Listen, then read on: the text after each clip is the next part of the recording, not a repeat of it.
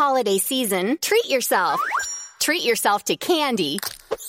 Celebrate the holiday season with the Holiday Crush. They've sprinkled candy with a holiday theme and fun packed challenges every week for five whole weeks, finishing on January 4th. The more challenges you complete, the better your chances of unwrapping delicious rewards. So, are you ready to crush the holidays? Play the Holiday Crush now. Download it from the App Store, Google Play, or Windows Store for free. Terms and conditions apply.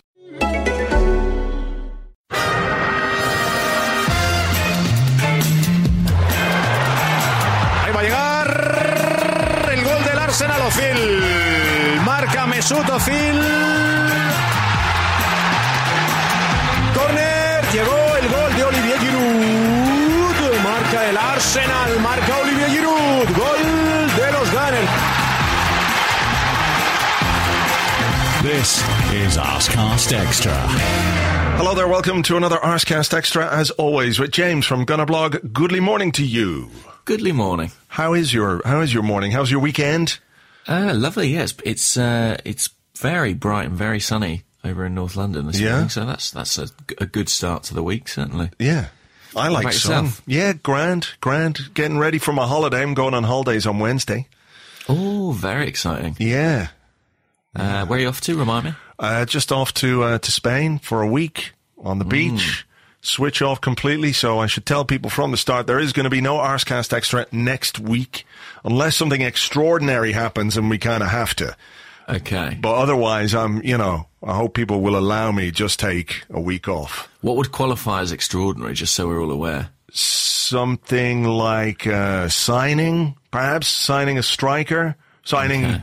a striker that will play for us this season, signing a striker that could, in fact, get us goals to win us things, signing a striker of some repute, an established striker of some kind, or another player who might add to our squad in some way. That would be worthy of discussion from my from my beach location. Well, I, I should think you're pretty safe. I wouldn't worry about it. Because I think, as we know, uh, signing the Japan international Takuma Asano, yes. that's it. That's it. what a wonderful phrase. yeah, people have been doing that. It really does work very well, doesn't it? It does. It If people, does. if people don't know what we're talking about, it, it works with this song. Hakuna Matata. What a wonderful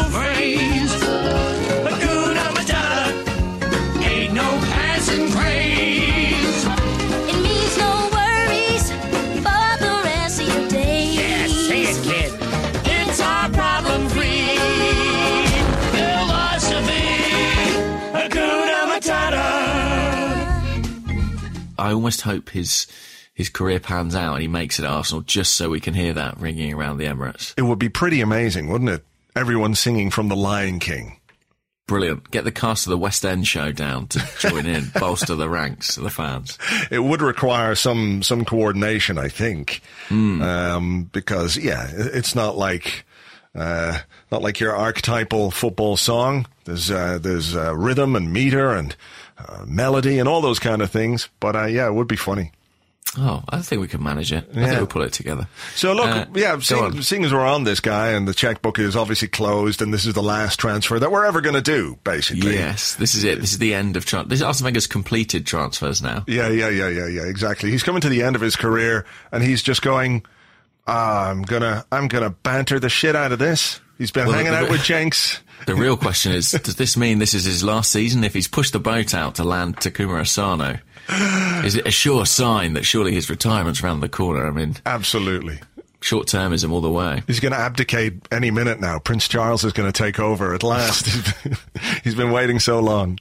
Yeah, bless him. Well, so look, what what do you think? What do you think? I mean, a couple of days ago, nobody from uh, from this side of the world, really, unless you're a J League expert, had ever heard of Takuma Asano. And then the stories came, and uh, you know when when that story broke, I was looking at it, uh, and I was talking to Andrew Allen about it, and we were going, "Will we will we cover it?" Because it feels like feels like this could be actually something that we would do. Uh, Like an unknown Japanese striker who won't play for us uh, for at least a season. Um, we had a look at the journalist who was uh, who was breaking the story. uh, on Twitter, and he seemed, you know, quite credible. And it really did feel like all of all of a sudden this is this is probably going to be a thing.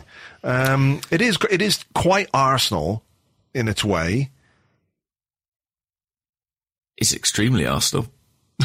It's extremely Arsenal. Sorry, I thought there was going to be more to that sentence, but No, no, no. It's it's reminiscent of. Uh, it's a little reminiscent of 2011, isn't it? And the uh, everyone was waiting for the replacements for Samir Nasri and Cesc Fabregas, and, and Joel Campbell was acquired. Oh, do you think?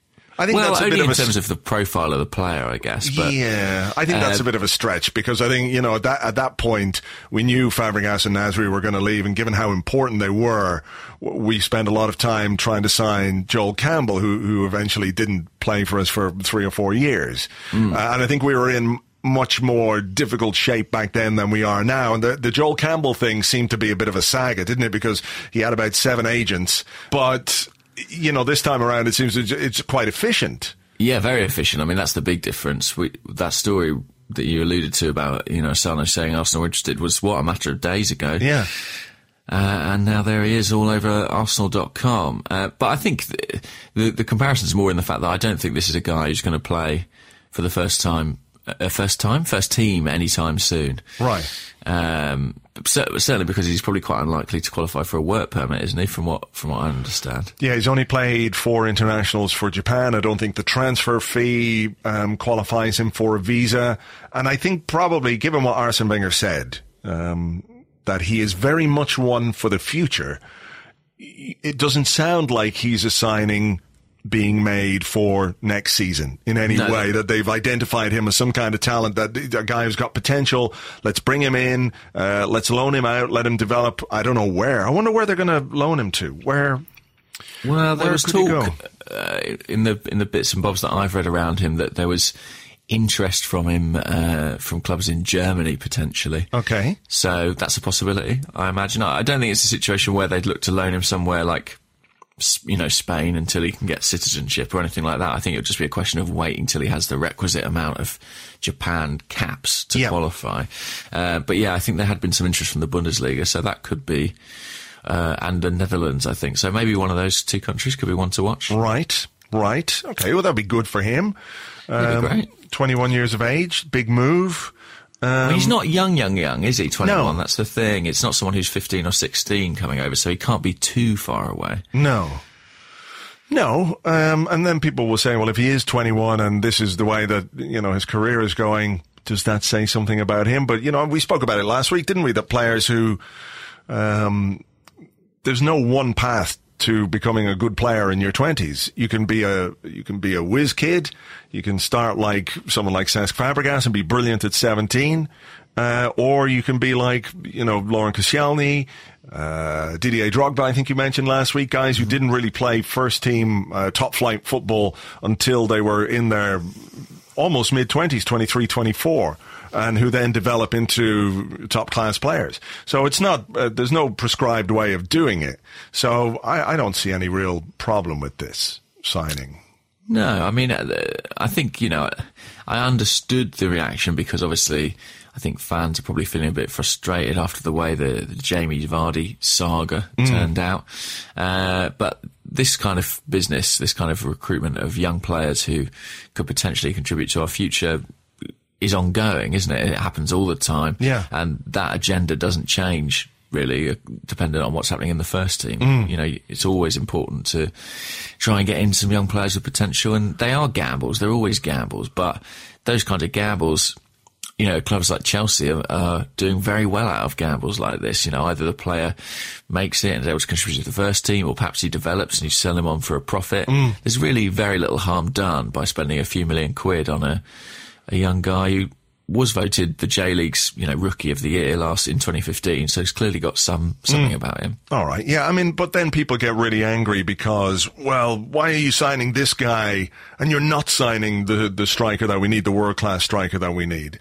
And, you know, I kind of, I understand it to a certain extent, but, um, yeah, it's a bit difficult, isn't it? It is, and I don't think one prohibits the other. Of Um, course. Of course. But people are concerned because we haven't done the other. But I, I don't, I don't think there's any evidence to suggest that, you know, we're, we're not trying to do that because obviously the Jamie Vardy thing was there. We were after Jamie Vardy. We went in with a bid. We triggered his release clause. We did all the things that you would do if you were really actively looking for, uh, a top class striker. I mean, th- those are words that I don't necessarily uh, apply to to Jamie Vardy per se. Uh, I think that, Sure. that that could be a bit of a stretch. I mean, uh, uh, but somebody who could add something to the first team this season. Uh, you know, we're there. We're trying to do it. That one didn't work. We've obviously um, set our sights elsewhere. Exactly where those are, I don't quite know. But I don't know why when you do something like this it's immediately written off in the context of something that's completely and utterly different and not necessarily relevant.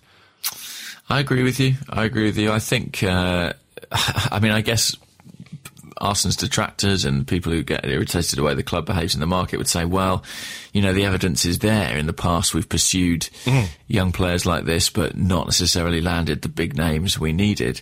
Um, so, you know, there is some historical precedent that, that justifies their frustration, but I, I think you have to hope that the club know what they need to do and that they will do that nonetheless. But it will take time. When they lost out on Vardy, effectively they had to start over again. You know, they had, they probably had to go back to their list of targets and Yeah. begin pursuing other avenues because one imagines they didn't think it would come to this. Yeah, true. And I have to say, maybe I can't remember, I can't find the thing here, but uh, it could have been Jeremy Wilson in the Telegraph in an article saying that Arsenal are still targeting a striker um, with Morata and Lacazette. Uh, on the agenda there, even though the, the Lyon president has said that Lacazette is going to stay uh, in Lyon for another season, so maybe it's Morata. And if we bring in Morata, um, then I don't think anybody's got anything to, co- uh, to complain about when it comes to, um, you know, this uh, this Japan guy. So um, yeah, I mean, there was an interesting quote from Arsene, uh, I think it was to French television, uh, when he was asked about Lacazette. He said something about our, uh, clubs having four or five targets generally in any position having to to do the deal that's most feasible in the end. Yeah. Um, and clearly they felt that was Vardy. That hasn't proved to be the case. Now it's a question of investigating the other options and seeing which is which is plausible to pull off this summer. Yeah, yeah. What do you make of the, the, the, the stuff when people say, "Oh, we're only signing a player like this to sell shirts"? Well, um, I, understand a tiny bit of scepticism simply because um, the Asian players that we've signed previously at Arsenal haven't exactly been roaring successes. The Japanese internationals we've had, who we had? We've had Junichi Inamoto and Ryo Miyaichi, and and then of course Park Chu Young. But I, I don't know. I mean, I think it's it's difficult for me to believe that certainly that Arsene Wenger would be involved in signing purely for those reasons. Um, what do you make? I it? think it's like deeply patronizing to the people of those countries to think Yeah, that sure. just because a player from there has signed uh, for Arsenal, that they're all just going to go out and buy shirts. Um, as our friend West Antone points out, that you can buy like ten shirts for a tenner in a lot of uh, Asian countries. so not all of the sh- all the shirts are coming through the official channels. The other thing as well is like imagine a Puma shop or a sports shop in Japan, and they sell an Arsenal shirt, right? How much of that actually gets to Arsenal after the shop take their bit, Puma take the big bit, uh, taxes, all those kind of things. Uh, you know what Arsenal make off a shirt, and I know uh, particularly with the maybe it could be the Chelsea deal or the Manchester United deal um, that basically they get nothing from shirt sales. That it's all in the sponsorship deal from Adidas or Umbro or Nike or whoever it is. That okay, we'll give you X amount of money and you get like a pittance, a tiny amount uh, on actual shirt sales. You know, where Arsenal will make some shirt sales are shirts that are sold in the armory and online. That's where they'll make some money. But like uh, shirt sales in a faraway country or shirt sales that are being sold in sports shops and department stores in Japan. Like we're not making any fucking money on that. When you spend five million pounds on a player and then you've got to pay him some wages and all the other associated fees that go with that, it makes just absolutely no sense. I think it's like daft. I, th- I agree with. I mean, that's clearly the case, but and I feel uncomfortable with the suggestion that because this guy from Japan didn't do very well, this other guy from Japan, Yeah, will also not do very well. Um, the only sort of counterbalance to that is that I think the club in recent years with their pre-season activity and their tours clearly has has looked to raise their profile in Asia, Sure. if not rake in money via shirt sales. Sure. and I suppose it's possible that I mean any signing from any country probably does something to boost your profile in that country. You know, Of, of course, but you can't make signings based on that. If that's why you're making signings, if you're making signings based on what's good for the marketing of the football club, then, you know, that's, that's ludicrous. And I can't imagine, I just can't see how anybody would be able to go to Arsene Wenger and say, sign this player because we might somehow benefit from advertising and marketing in, you know, X amount of time, especially if, you know, the player doesn't make it. It's not as if Inamoto did so brilliantly for Arsenal that, uh, you know, he, he became a hero in Japan and we became the biggest supported club in Japan. Um, you know, why aren't all the other clubs in the world going out and signing players from, from this part of the world if that's, if it has such a profound effect on, on marketing? So I think it's just fucking lazy. Well, the other and thing about. Inamoto is that he, he wasn't a he wasn't a bad player, really. I mean, he did Yeah. actually end up doing okay in the World Cup and in the Premier League. Um, the thing I think that's probably most likely that connects some of these signings is that Arsene Wenger, of course, has worked in Japanese football Mm. and has uh, he's spoken quite publicly about his respect for. Uh, he talks a lot about the attitude in Japan of players and how much he admires it and the technical ability too. So, Yeah. I, I wonder if that plays into the decision to, to scout that area and, and bring players in. Let's hope he fares better than Inamoto and Yeah. Miyaichi because Miyaichi, of course, was very highly rated when he first came over. and Yeah, really but I think I think that was a real like he he was out of school. That's Yeah. Ryo Miyaichi joined Arsenal from school, basically. Uh, and they saw a guy who had some skill, who could run very, very, very fast indeed, and decided, well, fuck it, we'll take a, a little gamble on him. Didn't work out, and uh, you know his career is uh, well, he's now in the Bundesliga, isn't he? So Yeah, he had, had an Bundesliga too, injury. All right, Yeah. okay, he had a had an injury as well. So you know it didn't work out, but you know again, I don't think there's anything to be. Um, to be too concerned about, particularly in, in relation to what, whatever else we're going to do this summer. He was on Twitter, uh, uh, Takuma Asano, and uh, he said, this time we decided to completely move as Arsenal release came out. Until transfers, we still have games too. I want to do my best at 100% with respect to that before the street eyes until now. Google Did Translate. Google help you with that? Yeah. it's a marvelous tool, isn't it? Uh, he tell you what, he's reading a couple of Japanese journalists and watching the absolute solid gold evidence of YouTube clips. Yeah. he's not he's not the slowest either. Takuma Asano, he's he's very quick. Yeah. So uh, yeah, I mean, look, I look forward to seeing how he does. He'll be competing at the Olympics, we imagine, in August. Yeah, we'll get to see him for the first time there. See what kind of a see what kind of a guy he is, and uh, and uh, we'll take it from there. But in the meantime, there's a striker at the European Championships doing good things. Ah, yes, that fr- French guy. Yeah, he's rubbish though. Apparently, He is absolutely rubbish, but you know he's overachieving significantly in the, in the European Championships. Uh, it's just a brief purple patch. Let's hope it doesn't trick anyone into thinking he could be their first choice striker next season. No, he he um, he's he's played very well against Iceland. I thought um, two two great goals. Yeah. and a brilliant assist. yeah. He was excellent. He was really, really good. I mean, you know, we, we spoke last week about how there weren't really any strikers or any players standing out. And over the last week or so, we've seen Olivier Giroud play very, very well. He did brilliantly against Ireland as well. He was very effective and played a big role in France's victory that day. Uh, was great last night against Iceland. Uh, and Aaron Ramsey in midfield for Wales, like brilliant against Belgium. You know, if I know it's a hypothetical and I know it's probably a bit of a lazy thing, but you know, if we saw those players doing well and they weren't Arsenal players, we'd be going, well, I'd have a bit of that. I'd have a bit of that blonde guy and that handsome French guy. He looks like he could score a goal or two.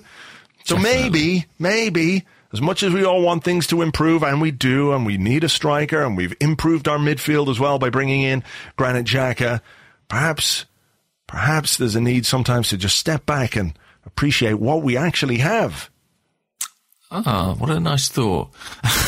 no, I can't see it happening. I uh, I agree with you. I think if we were watching Giroud, we'd be very impressed by him. I think we might still think, is he the right style of striker for the football we want to play?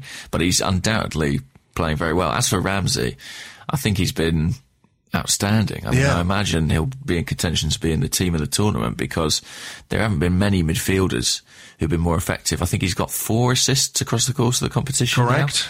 Uh, which is the highest since 1980 in a European Championship, something like that. Right. Um, gutted for him that he misses the semi final. Absolutely gutted. It's very harsh, isn't it? Because two bookings in five games to miss a semi-final is is really really harsh. Um, I suppose we talked about, or, or it was said that you know the booking should have been wiped out at the end of the group stages, uh, and he did get two bookings in two consecutive games. But I think when you step back at it and look at it, two bookings in five games, five very intense international tournament games, to rule you out of to rule you out of a semi-final, it's it's very very harsh, and you do obviously feel for him and and worry for Wales a bit as well because as much as the focus is on Bale and people talk about Bale being you know an absolutely world class player, etc. etc. I think Ramsey has been. I think Ramsey has been Wales's most important player. Well, I think probably the fact that there is that much focus on Bale liberates Ramsey a little bit uh, and enables him to to influence games that bit more. Bale's actually, uh, you know, his major contributions in this tournament have been set pieces, really. Um, he scored two free kicks, and he has been a threat aside from that, and given Wales an outlet on the break. But he's no Hal Robson Kanu. What about him, the son of Kanu?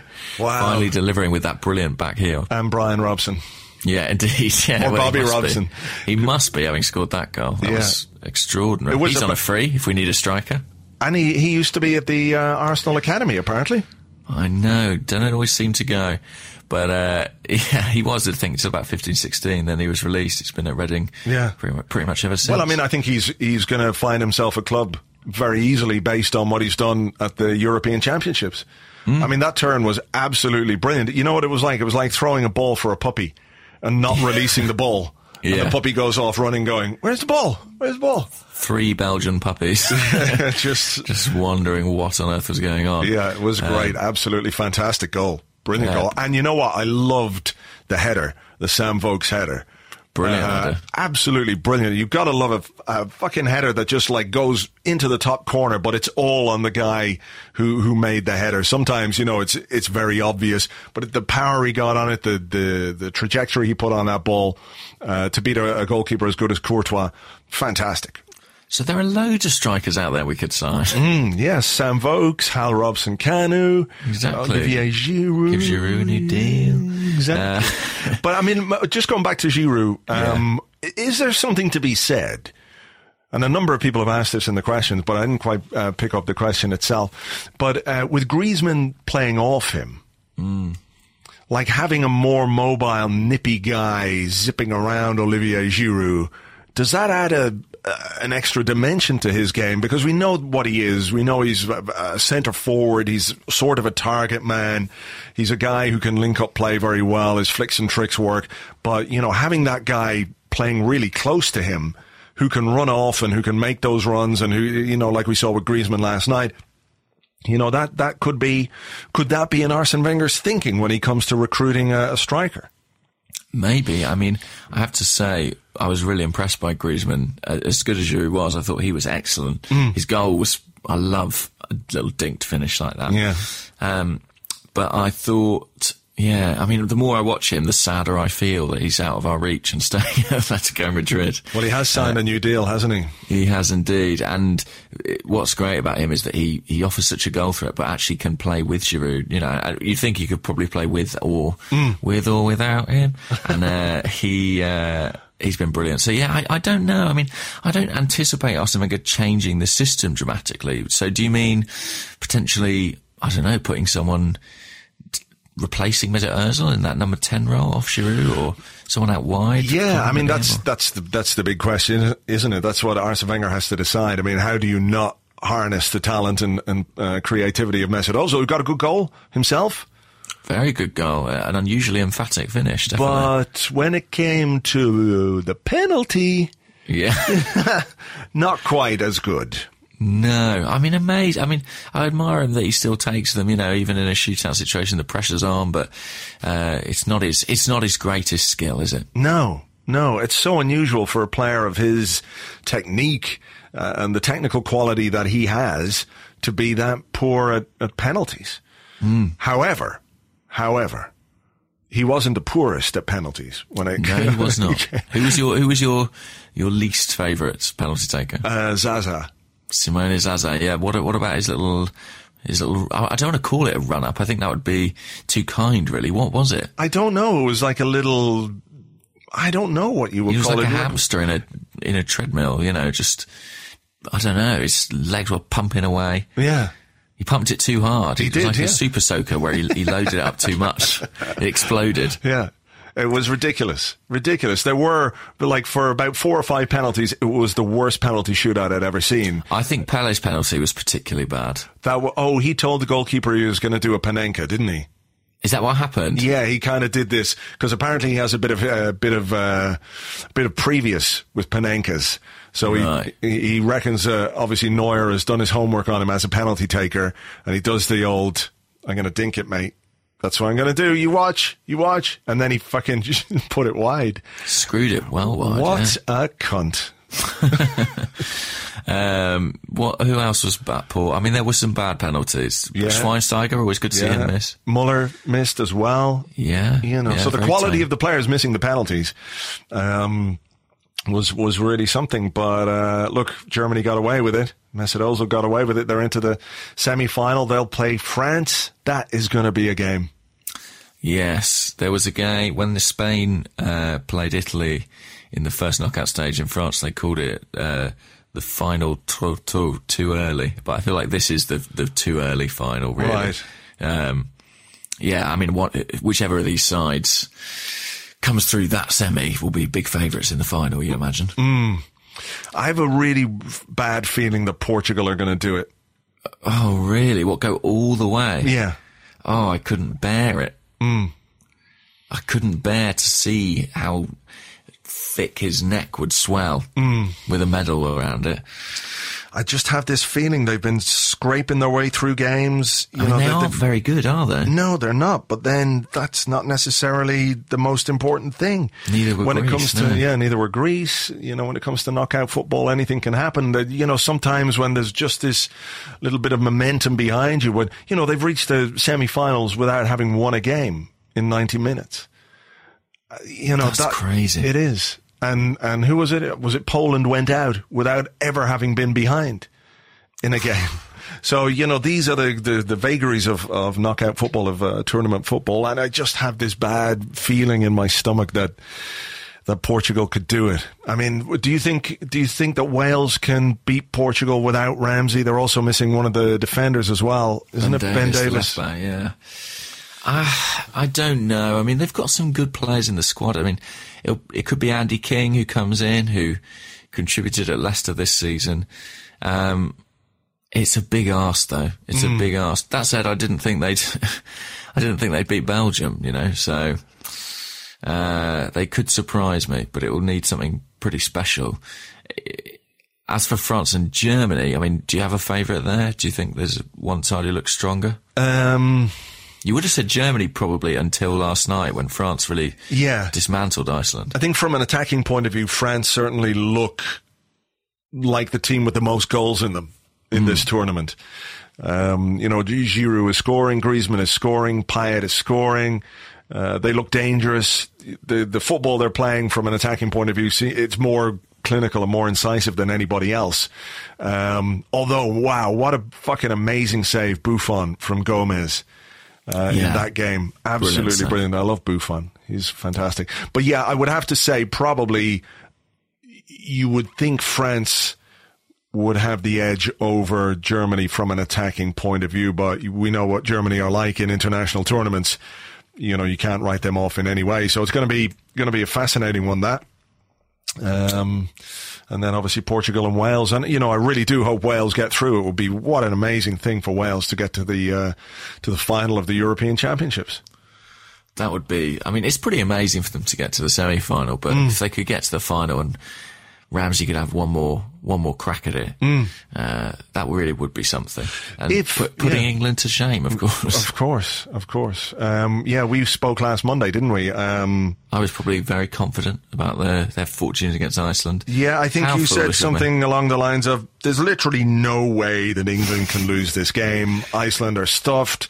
They're going to go back to their volcanoes crying into their desiccated shark juice. I think that's what you said. Yeah, that, that, that sounds like a direct quote. Yeah, yeah. Yeah, yeah. I mean, what an extraordinary win that was. Amazing. Uh, I know from your point of view and for uh, from the point of view of many of uh, our listeners who are English, uh, they probably didn't enjoy it as much as the rest of us. But um, God, it was really, really funny. Oh, I mean, even I certainly could see the uh, see the funny side. I mean, it was one of those where when Iceland went ahead, I was kind of finding it very funny, and then the longer it went on, I realised that this was going to be the result, and that familiar sense of of doom and gloom that I've had a couple of times watching Arsenal in the past. You won't you Really? Yeah, you'd be surprised to hear. Oh uh, began to sink in uh, as I watched a group of talented individuals dramatically underachieve against a more organised and committed team. Uh, there you go. So uh, yeah, it was it was a a disheartening but not entirely unfamiliar experience. But yeah, they were really bad. Yeah. Really, really bad. And I have to say, really actually, bad. this might seem uh, a little churlish of me, but I was really surprised. Um, is that the right word? Maybe disappointed in Jack Wilshere. I mean, in his performances in the tournament, looked so far from ready. One wonders what Arsene Wenger saw in training and what he said to Roy Hodgson because he was absolutely miles away from Well, I mean, that, that used to seeing. Yeah, of course, but that I don't know why anybody is surprised by that. I don't know why anybody would think that a guy who played 114 minutes of football last season Yeah. is physically ready for the European Championships. There's no way that he should have gone. I don't think there's any way. I mean, I understand why Hodgson wanted to take him because I think it had to do with playing his decision to play Rooney as a central midfielder, as a sort of hmm. creative central midfielder, which ultimately he must have known that this was a bad idea.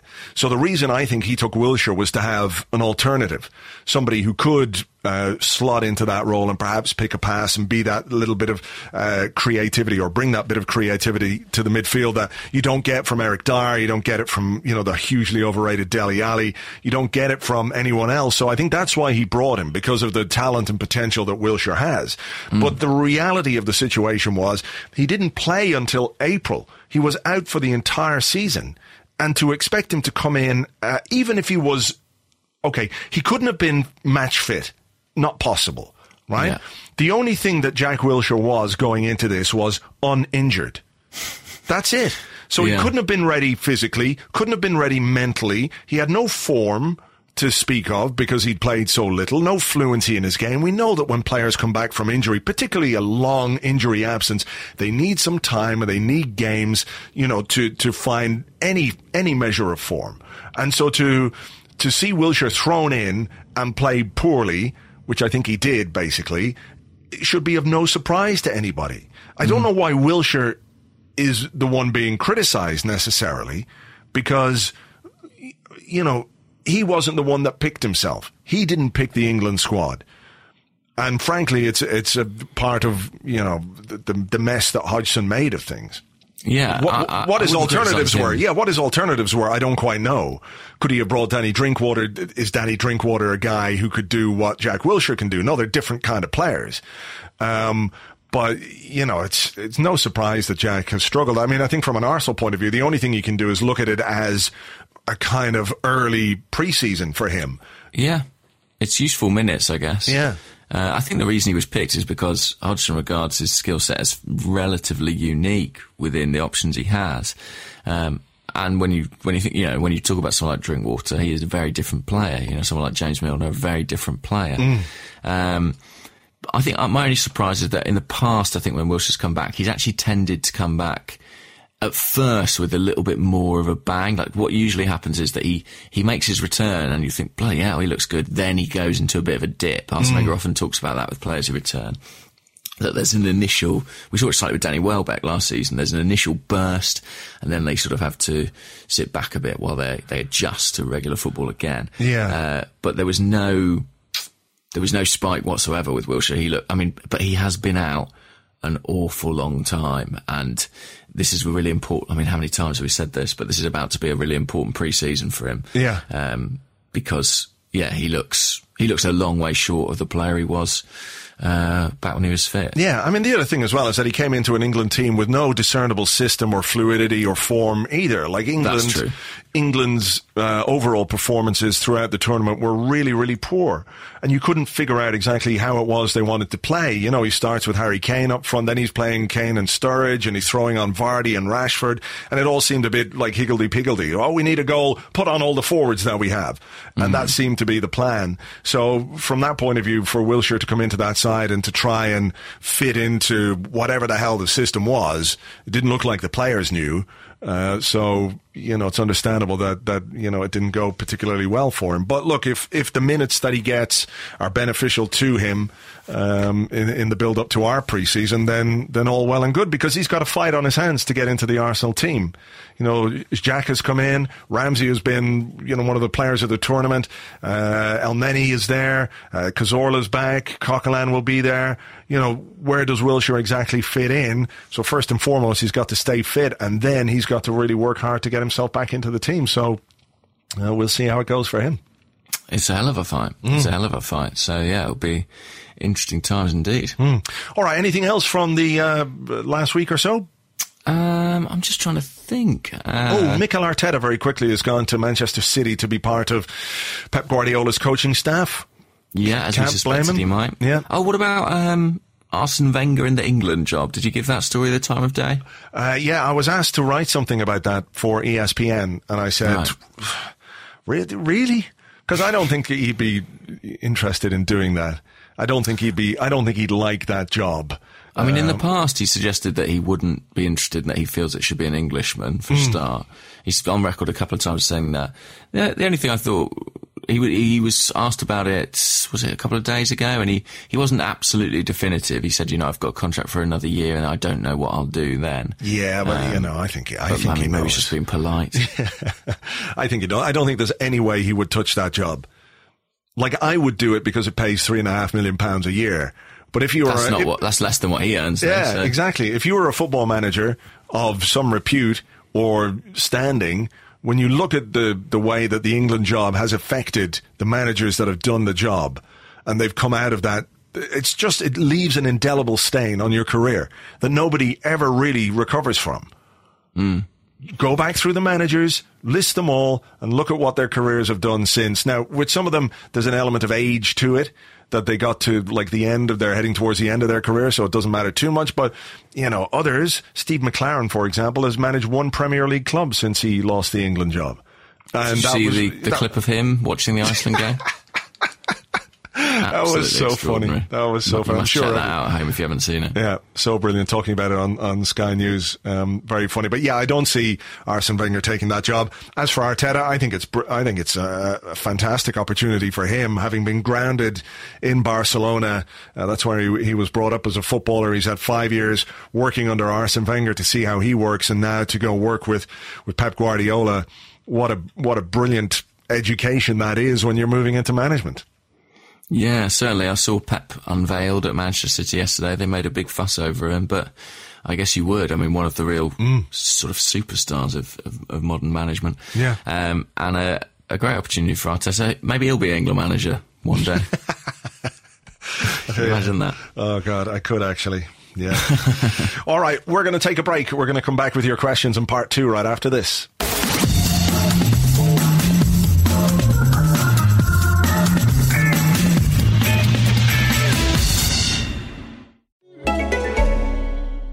Danny Pellegrino here with a very merry iconic podcast here to tell you about AMC Plus. With best Christmas ever on AMC Plus, every day feels like Christmas morning. From new holiday favorites like Elf and one of my personal favorites, National Lampoon's Christmas Vacation, you can spend the holiday season opening up only the good stuff. Plus, you'll get a stocking stuffed with highly acclaimed AMC series like The Walking Dead and Mad Men, new series like Gangs of London and The Walking Dead World Beyond, and you're also getting your favorite iconic Christmas movies without having to search. AMC Plus is available on all your devices. AMC Plus, only the good stuff. This holiday season, treat yourself. Treat yourself to candy. Celebrate the holiday season with the Holiday Crush. They've sprinkled candy with a holiday theme and fun packed challenges every week for five whole weeks, finishing on January 4th. The more challenges you complete, the better your chances of unwrapping delicious rewards. So, are you ready to crush the holidays? Play the Holiday Crush now. Download it from the App Store, Google Play, or Windows Store for free. Terms and conditions apply. Welcome back to the Arsecast Extra. This is part two where we answer the questions that you send us on Twitter at Gunnerblog and at Arseblog and also on Facebook. If you want to check it out, it's facebook.com forward slash the Arseblog. And there's a post on there where you can leave your uh, questions uh, for podcasts in the future. James, I'm going to go first. Go on then. All right, just uh, sort of going back and touching on what we were talking about with regard with regard strikers. Uh, this one comes from David Russell at Gunna Down Under, Down Under, not under, under. It's important. Uh, he says, "Do you two honestly believe Wenger will bring in a top striker, or will it be another botched summer?" Ooh. Well, we spoke earlier about what we mean by top class or top. You know what I mean? I, I think uh, I, I'm beginning to wonder if we might not get the level of striker that we expected or thought was possible at the start, at the outset of the summer. Okay, what do you mean by that exactly? I mean that Asano is the man and the checkbook is closed. No, I wonder if there might be a reallocation of resources effectively. I wonder if we might end up getting more of a, a top class wide player and more of a striker who operates more as a kind of, um, as Tim Stillman put it in his column for Arseblog, a, a kind of Danny Welbeck replacement. Uh, someone who fills Welbeck's gap in the squad without necessarily taking us a leap forward in, in striking terms. right. You know, someone in that kind of, I don't know, 15 to 20 million pound bracket rather than someone in that 30 to 50 million pound bracket. Not that price tags are necessarily an indication of quality. I just wonder if there are just so few names out there and there, it's difficult to know who, who it might be. Yeah. So I am slightly wondering if, if there might be a shift in how we try and solve this problem. I hope not, because I do think that a new centre forward of some quality would be great for the shape of the team and for the style of the team. I just am slightly racking my brains now as to who that might be. Yeah. Uh, what about yourself? Well, I mean, I think we will sign forward players. Yeah. There's no question. Um, it's clear that we want one. It's clear that it's an issue um, of some urgency for the team, particularly when you think about it. If Giroud goes all the way in the final, let's say, you know, he's going to need some time off. When's the final? The 10th or the 12th or the 11th of 10th. June? Yeah, the 10th of July. So he's going to need four weeks holidays. Arsene Wenger talks about a player needing four weeks holidays. That's the 10th of August or certainly into the first week of August, and then he's got to come back and do preseason and all that kind of stuff. Uh, so we can't let ourselves um, into a position where Giroud is still the number one striker. And I don't mean that in any way to denigrate Giroud. Uh, I think we all know that he's a he's a well. I think he's a good player. I think he's going to score goals for us next season, and he's going to be an important player. But uh, it's clear that we also need to add some threat from elsewhere. So another striker, another wide man, wherever that might be. Uh, so I, I I don't know who it's going to be, but I know that we are. Yeah, I can't see a situation where we wouldn't make that kind of a signing. But who and when and how and for how much, you know, like you say, the names, the options out there are very limited. I mean, if you look at the European Championships, do you sign Lukaku based on what you've seen at the European Championships? Uh, well, if you you were know. looking purely at that, probably not. No, of course, and you can't look purely at that in the same way that you wouldn't look. Uh, uh, uh, people are, are concerned that because Giroud is playing really well in the European Championships, that means we won't sign a striker because you know he's he's proving everybody wrong. Uh, I, I don't think that's the way it works either. Um, and I think Arsene Wenger knows that the team needs to be improved. The front three needs to be improved. Um, you know, we might not have Alexis for the start of the season based on the pictures of his grotesquely swollen uh, and hideous looking ankle. Ooh, looks terrible, It's, doesn't it? yeah, it's pretty much deformed at this moment Yeah. in time, and he's sitting there. Uh, I noticed he uh, put up a tweet with a selfie stick. Um, and he's got his foot in a boot with ice, and it's like a cryo boot or whatever the hell it is uh, that's trying to take all the, the swelling down. So, you know, we may have to look uh, at the start of the season without him being 100%, without Olivier Giroud getting the proper rest. So I don't think with any great planning you can go into the season without making that signing. So I'm confident it will happen, but who? That that's the million dollar question at this point. It really is, and uh, we're, we're sort of no close to knowing, really, are we?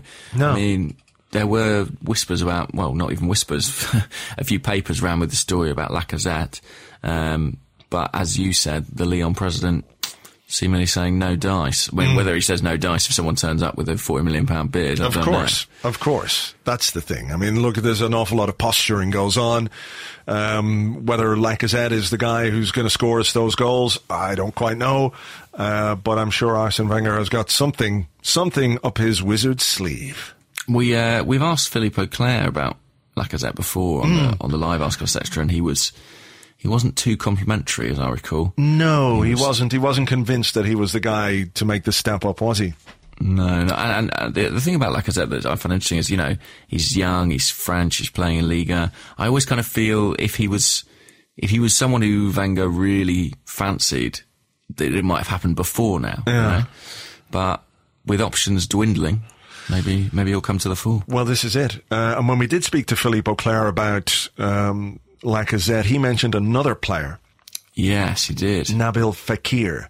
Hmm. Um, I can't remember who he plays. Was it Marseille? No, he's also at, Oh, he's at uh, Lyon. Lyon, yeah. Right, okay. Um, who missed most of last season with a cruciate knee ligament injury, but Philippe seemed to think that this guy was a real talent, somebody who could perhaps take us to another level. And if we're looking for that kind of a player, you know, a Mahrez, a, a Pires, Robert Pires, uh, you know, to get us those goals and add that bit of creativity in wide areas. I wonder, is he somebody who we've got an eye on? Well, you would imagine so. You would imagine so. I'll tell you what, a question on that basis. I mean, don't know how, how realistic a prospect it is, but Neil Gogoy on Facebook asks, thoughts on Juan Mata for the wide attacking midfield role? No, Not for you. No. No, I, I think on. he's a, I think he's a really good player, Juan Mata, Mm-hmm. but I think he's probably a bit old now. What is he, 30, I don't know if he's quite that old. He's 28. 28? Uh, good player, creative, but look, he's not the quickest. Mm-hmm. I don't think he gives you that kind of drive and penetration. Doesn't score that many goals. Um, do we have players who can do what he does? I think we do. You know, between uh, Wilshire, Ramsey, Ozil, Santi Cazorla, I don't know that he's the guy that we'd be looking for, to be perfectly honest. It looks as if he's heading to Everton. I mean, that's a, it feels like a big signing for them. Everton, really? Yeah. yeah. That's the big story. I mean, obviously, Mourinho's coming to United. He kicked Mata out of Chelsea. Um, and reports in uh, British and Spanish press suggest he could be the first kind of marquee signing of the, the new era at Everton. That would be a big signing for them, wouldn't it? Yeah, would indeed. Who's the? Oh, Ronald Koeman. Yeah, yeah. Ronald Koeman, and they've they bought a goalkeeper already, Stekelenburg from Fulham, Right. and uh, yeah, looking at Juan Mata now. I So think, maybe- yeah, I, I, I think that this, uh, this month, when things really start moving and things are beginning to, to, to build, aren't they, in terms of transfers, and there is almost always a, a merry-go-round effect or a knock-on effect. Domino, yeah, yeah. domino effect. That's what I'm looking for. Thank you. Um, that once players start moving, then clubs are looking for replacements and the, the, the transfer activity starts to build and build and build. And I think with the managers that are coming in, with Guardiola coming in, Mourinho, uh, Conte at Chelsea, um, you know, uh, Klopp with his first season at Liverpool, Koeman at a, a newly minted Everton. They've got a lot, lot of money to spend. You know, I think this month we're going to see a lot of a lot of activity, a lot of money being spent on a lot of players moving because clubs in the Premier League have a huge amount of money these days. They've got massive money. Um, you look at uh, West Ham and Crystal Palace bidding 40 million euros for the, for the guy who went to Chelsea. Batshuayi, yeah. Batshuayi, yeah. So, I mean, this is the kind of market that we're operating in where everybody has got a lot of money. So it's, um, it's going to be very interesting. So it's why I'm confident that we'll spend because we're going to have to. Um, Well, everyone else is certainly going to. That seems to be the way it's shaping up. That is exactly it. But on that, very, very uh, briefly, sort of tangentially moving towards this kind of a question, this one comes from Daniel Ahmed, uh, who's at Daniel Ahmed. And he says, Do you think there's too much emphasis placed on the players and not enough on building a team mentality? Well, I mean, the Euros has been quite interesting in that respect, hasn't it? Um, certainly, the the sides that have been most impressive, and you- you'd say that would be teams like Iceland, Poland, Wales, are the ones who function best as a team. Um, I don't know though how. What do you think? He, what does he mean by team mentality? Well, I think yeah, I think probably what he means is that people look at individuals and maybe transfer fees and, and, and maybe what Leicester did last season that um, yeah, of course. they built a team with players uh, that they recruited and, and brought through a lot of guys, you know, people like Albrighton and Drinkwater, perhaps who, who uh, hadn't done it elsewhere. Uh, you bring in people like Kante and Mahrez uh, for relatively small. Um, s- uh, small amounts of money, but you build a you build a team, something that is greater than the sum of its parts. Because if you look at it from a you know an individual basis, if you were to put the two teams down on paper, Arsenal versus Leicester, indeed you put down the Leicester team against the Manchester United squad, the Chelsea squad, the Man City squad, even the Liverpool squad, you would say pound for pound or player for player, you know, they're they're they're going to be outgunned by these big teams. But having created something a bit special, that there is, you can get more out of a uh, group of players than perhaps the uh, the individuals. That's what I'm thinking. Yeah, I think. I mean, that's certainly true because uh, Arsenal, I think, are guilty of being less than the sum of their parts at times. Uh, so if there was any way to reverse that, uh, that would be brilliant. I think. I think what's interesting with the with the team this summer is that one of the problems last season, it was a problem we talked about on here quite a lot, is that there wasn't really a discernible style or uh, identity to the team, uh, and that can be fostered without new recruits potentially, um, and should be should be, and that's a big job for Arsene Wenger this summer. However, it may be that he feels he needs to move the team in a direction which requires the addition of certain individuals, i- Yeah. i.e., quick striker. But Well, yeah, I mean, there's also, so, I mean, th- th- there's a lot to be said for, um, what's the word? I know that arse to mouse will go crazy when I use it. It's not consistency. Um, you know, when you kind of keep faith with stability. stability, yeah, that could be it. I, maybe that's not it, but that, that concept where you keep the core of the squad together and it grows and builds together. You know, there is something to be said. Continuity. Continuity, exactly, yeah. But there's also something to be said for maintaining a, a, a, significant amount of that core and then adding extra things to it because it gets more out of the people that you're you're you're keeping. You know, Yeah, Um, and and trimming some of the fat is never the worst thing, you know. I, Yeah. I always think that there was that summer a couple of summers ago where we, we got rid of uh, a few of the the pranksters in the squad, the Abues of the world, and you felt like the whole attitude around the club was a little markedly changed after Hmm. that point, and I thought it was a positive step. So that's something to consider as well potentially. Hmm. Um, next question. Yeah, I just want to do this one uh, from Ian Wright Go on. at I Hate Wright, not the former Arsenal striker. I did like this. He said, "Have we signed a Japanese player just to spite Vardy?" Yeah, very possibly. That did occur to me. I think those signings may have been mutually exclusive. But there you go. uh, Sina Mostavavi on Facebook, um, and they've asked uh, if you had to pick. I like this. If you had to pick one Arsenal player to be cloned and play all eleven positions, who would it be? Oh, from the current squad. Yeah, Okay, so you want somebody who's tall enough to be good, at centre back the and back. in goal, and uh, yeah, and in goal, but not to too tall. all-rounder. Not too tall. I suppose if you were to look at physically, you know, would would Koscielny be that guy? He could be. quite tall. He's fast. He's strong. Yeah, he could certainly. Shelny would do it. most positions. Yeah. Um, Xhaka maybe as well because he's got that nice physique. You could see him be a target man. He could be a rangy, a rangy fullback. Could play in central midfield. Yeah, what about Aaron Ramsey? Would you give him uh, Any consideration? Yeah, I guess. Covers certainly covers a lot of the park. He's got the stamina and everything else, and we've seen him play at, uh, in defence before.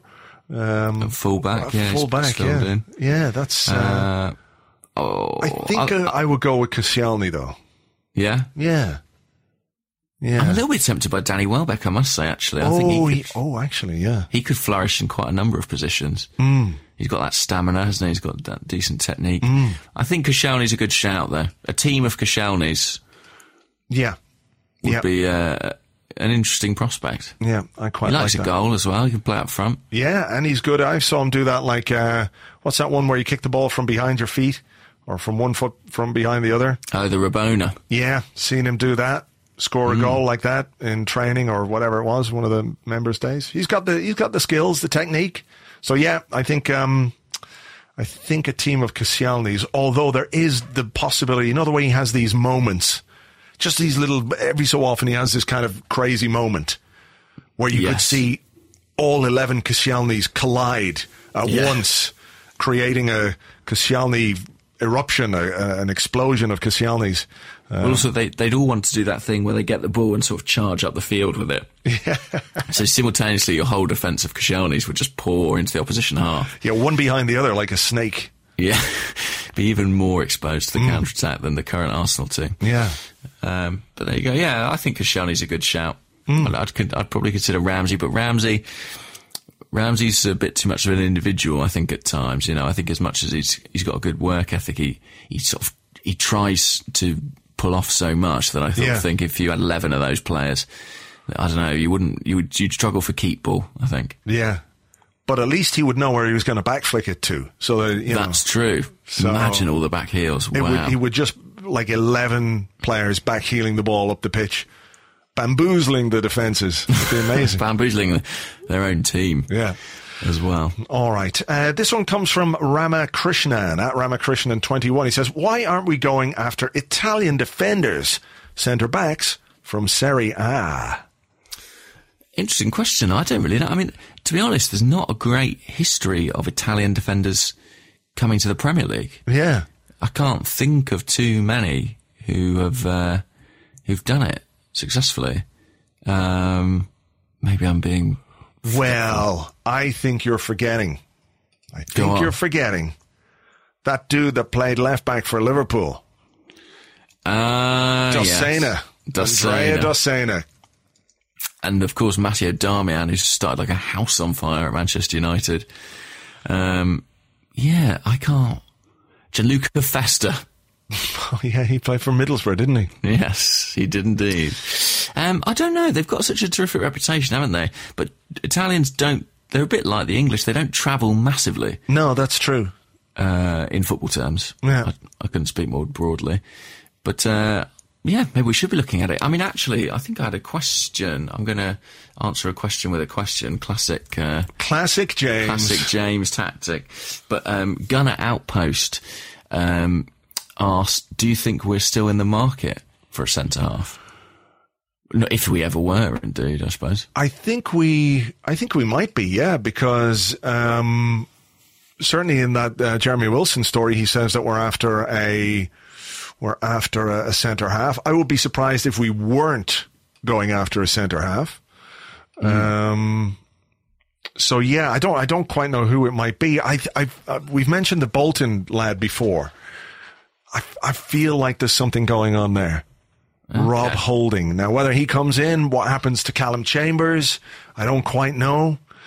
Um, but we've got Mertesacker, we've got Gabriel, we've got Koscielny, we've got Chambers. We could bring in this this lad Holding. I, I yeah, maybe, maybe, but I do wonder if the right, you know, big fuck off, really established centre half was out there.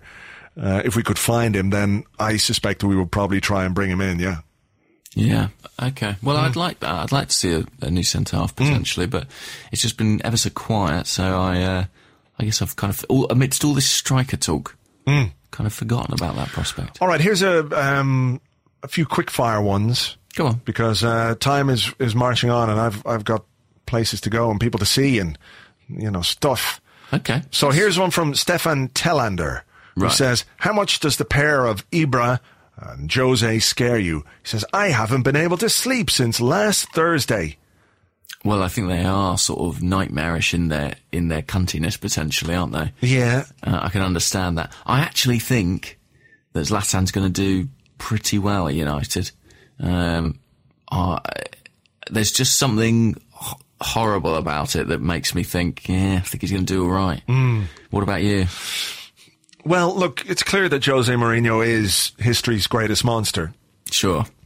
And I know that we have many Swedish listeners and they all probably love Zlatan. But Zlatan and Jose get on very well. And it's sort of hmm. like the enemy of my enemy or the friend of my enemy or I don't know what I'm saying. But basically, if Jose and Zlatan get on really well, it's probably because they share the same evil core. I think they do. So it's certainly frightening to think what kind of shit they're going to get up to. What Zlatan might do on the pitch is open. I think it's.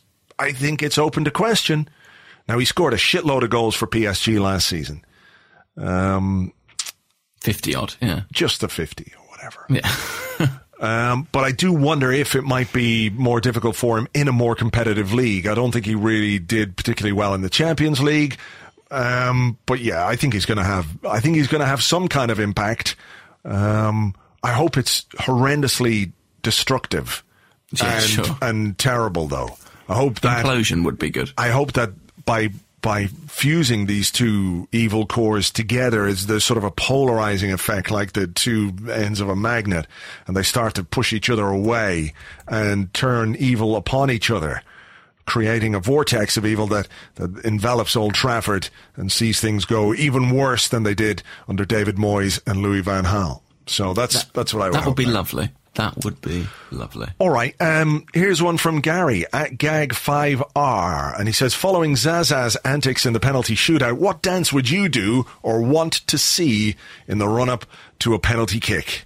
I'd moonwalk up to it and backheel it into the top corner. Oh, that's pretty good. That's swish. Funny you should so. say that though, because I was thinking like uh, also along the Michael Jackson uh, road, where mm. you could start from the, ha- ha- you could start from the halfway line, yeah, and do that um, do the one from Thriller. You know when it goes into the, the sort of instrumental bit, it goes dun, dun, dun, dun, dun, dun, dun, yeah, yeah, dun, and then you just do that all the way up to the ball, and then just smash it in. I'd like that. I'd like that as well. Yeah. I think that'd be pretty impressive. Yeah. I, I mean, I think you've got to score. If you if you do a half half the pitch dance to Michael Jackson, would you have the music playing in the background as well? Yeah, that'd be amazing. You just you just stand there on the center circle and you just put a hand up and finger in the air, Cues it. cues the music. Dun, If dun. each player had their own music for their penalty shootout runner, ah, that'd be brilliant. and they had to select it, I'd love it. A sort of fusion of penalty shootouts and Strictly Come Dancing. Yeah. brilliant. I think we found the answer to our penalty shootout uh, conversation from a few weeks back. This is what would make penalties the greatest thing on earth. Everyone was so you know focused on goalkeepers dancing about on their line, they forgot to think about what dancing they should be doing in their run up. exactly, exactly. All right, here's a, a final one for me anyway, uh, from Super Ovi at Dove 2000. He says, on a scale of 1 to 10, how would you rate each other's cooking ability? Now, I've never cooked for you or you Oh, are never we cooked guessing? for me. Yeah. Okay. You think of a Shall we- number. shall we- you, think of we- a, you think of a number that would rate your own cooking, and I'll think of a number that would rate mine, and then we can see where we are. Okay. Okay. Right, I've I've thought of what yours is. I, okay, I don't really know what the scale is. I Don't know what a ten is or what a one is, but Ten I've got is going to be like you know cordon bleu chef, I guess. Okay.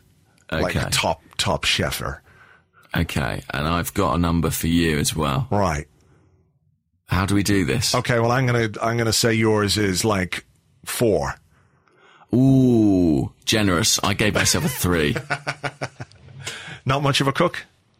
no, not much of a cook. I eat, I eat out a lot, to be honest. Oh. I'm I'm on the move. I can cook, but I'm very, very lazy. Right. And that you know, practice is vital with cooking. Yeah. I've got a few things I can cook well, but if you were staying with me a protracted period of time, you'd be like, oh, I see the I see the rotation system coming into effect here. I, I remember this dish from four days ago. Right. Sandwich again, is it? Yes, ah, toast again. Yeah. Interesting. Oh, I was not gonna the be, toast thing. I was. Oh God, I was going to be quite kind to you. I was going to say like an eight. I wouldn't say an eight. I would have said seven. Cause I'm, Okay. Yeah, I, I like cooking a lot. It's kind of my um my switch off thing. Right. Okay. Like, What is the best thing that you make? what is the best thing that I make? If you had to impress somebody, if if I was arriving for dinner and you really had to impress me, I had Arsene Wenger with me, uh, and we were going to have a big chat about transfer policy, and you wanted him to be on side. Right. What would be the one f- meal you would cook? What would be the one meal? I mean, I'm giving myself away. The fact that I think in terms of like one thing you can cook, that's that shows you how limited I am. But I'm just trying to get to the hub of the heart of your cooking expertise. Right. I like uh, one of the things I like a lot is this. Uh, I guess it's an Italian dish called cacio e pepe, which is basically just pasta, and you sort of uh, cook it with two different kinds of cheese, uh, like Gran Padano and maybe Parmesan, and I can't remember the other cheese. I'm gonna have to look it up here. Um, but it, it's it's quite precise in that you need to you need to add the cheese at the right time. Pecorino is the other cheese. So it's just basically two cheeses and black pepper, and you've got to cook the pasta in a little, you know, uh, add some of the water, add the cheese in at the right time, mix it all in, and you've got to like do it in such a way that it doesn't become super dry uh, as it could Right. just be. So that's that's quite a precise uh, dish, and I like that a lot. So uh, it tends to work out well most of the time. I also make a, an, a mean goulash. Okay. Yeah. Lovely. Yeah. I've I've googled cacio e pepe. Yeah. It looks it, it looks intriguing. It is. It's good. It's very, very delicious. Quite simple, um, but you need the good cheese, and you need to. It does take a little bit of practice uh, to get it, but uh, yeah, I, I recommend that one. Lovely. Well, look, th- we've learnt. So basically, you know what you're doing, and Yeah. I don't. It's good though. I mean, it applies your mind. across a lot of things. it does take your mind off stuff though. I find cooking, baking actually um, does that too. I like baking. I like baking. I'm again. I'm not good at it. No, I do it. I'm not I great enjoy either. it. I still haven't, still haven't got my sourdough bread right. But hey, I've, I've given up on that for the time being. I'll come back to it with fresh eyes. You know, when you get something isn't working and you go, "Oh, I've tried everything," and then you go away and you think of a solution um, when you take a bit of time away from it. So that's it. So Let's yeah, hope Arsene Wenger's doing just that this summer. one final question, right? This one, uh, I've got to find it here. It's on Twitter. Um, because we're going to have to do this. We've, we've threatened it long enough. Uh, it comes from Big Ad Sleepy Man. And he says, when are you, when are you going to play FIFA? And can we pick your teams, please? So when are we going to play FIFA? Ah. We have to play FIFA We'll soon. have to do it this month because obviously you're going to be away in August That's correct. doing your stuff in uh, in Edinburgh. in Edinburgh. So we've got like So when I get back from July. holidays, yeah. So maybe Yeah. the not next week because I'm away, but the week after that, We'll have to book it in. yeah, we'll book it in. We'll find an Live evening on the internet. And I did get an email from somebody um, who said they'd help us, um, you know, do the Twitch or the broadcast thing. Um, he says he's uh, he runs a, a website, a gaming website, so he'd give us a hand with all of that. So that'll be good. So we'll do That'd that. be ideal. Yeah, but no, you can't pick the teams. I'm sorry, we get to pick our own teams. Yeah. Fight it out. For, Um, yeah. To be Arsenal. Yes, exactly. Okay, so we'll do that at some point this month for sure. All right. That's a promise. That's a guarantee. All right. Well, look, we're going to leave it there. So there won't be an Arsecast Extra next week unless something remarkable happens. As I said, if something remarkable happens and it's worth talking about, we might do a, a short, truncated version because, frankly, I, you know, I just need to not do stuff for a week.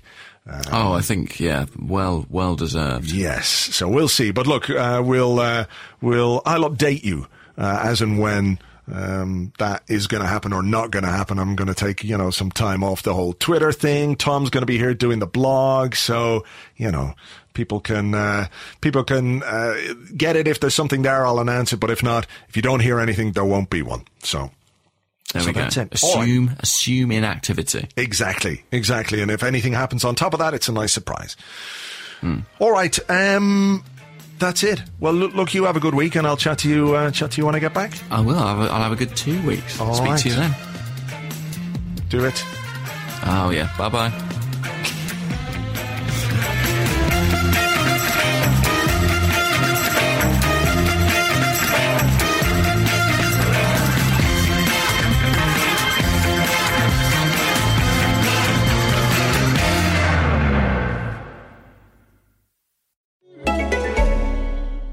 Holiday season, treat yourself. Treat yourself to candy. Celebrate the holiday season with the Holiday Crush. They've sprinkled candy with a holiday theme and fun packed challenges every week for five whole weeks, finishing on January 4th. The more challenges you complete, the better your chances of unwrapping delicious rewards. So, are you ready to crush the holidays? Play the Holiday Crush now. Download it from the App Store, Google Play, or Windows Store for free. Terms and conditions apply.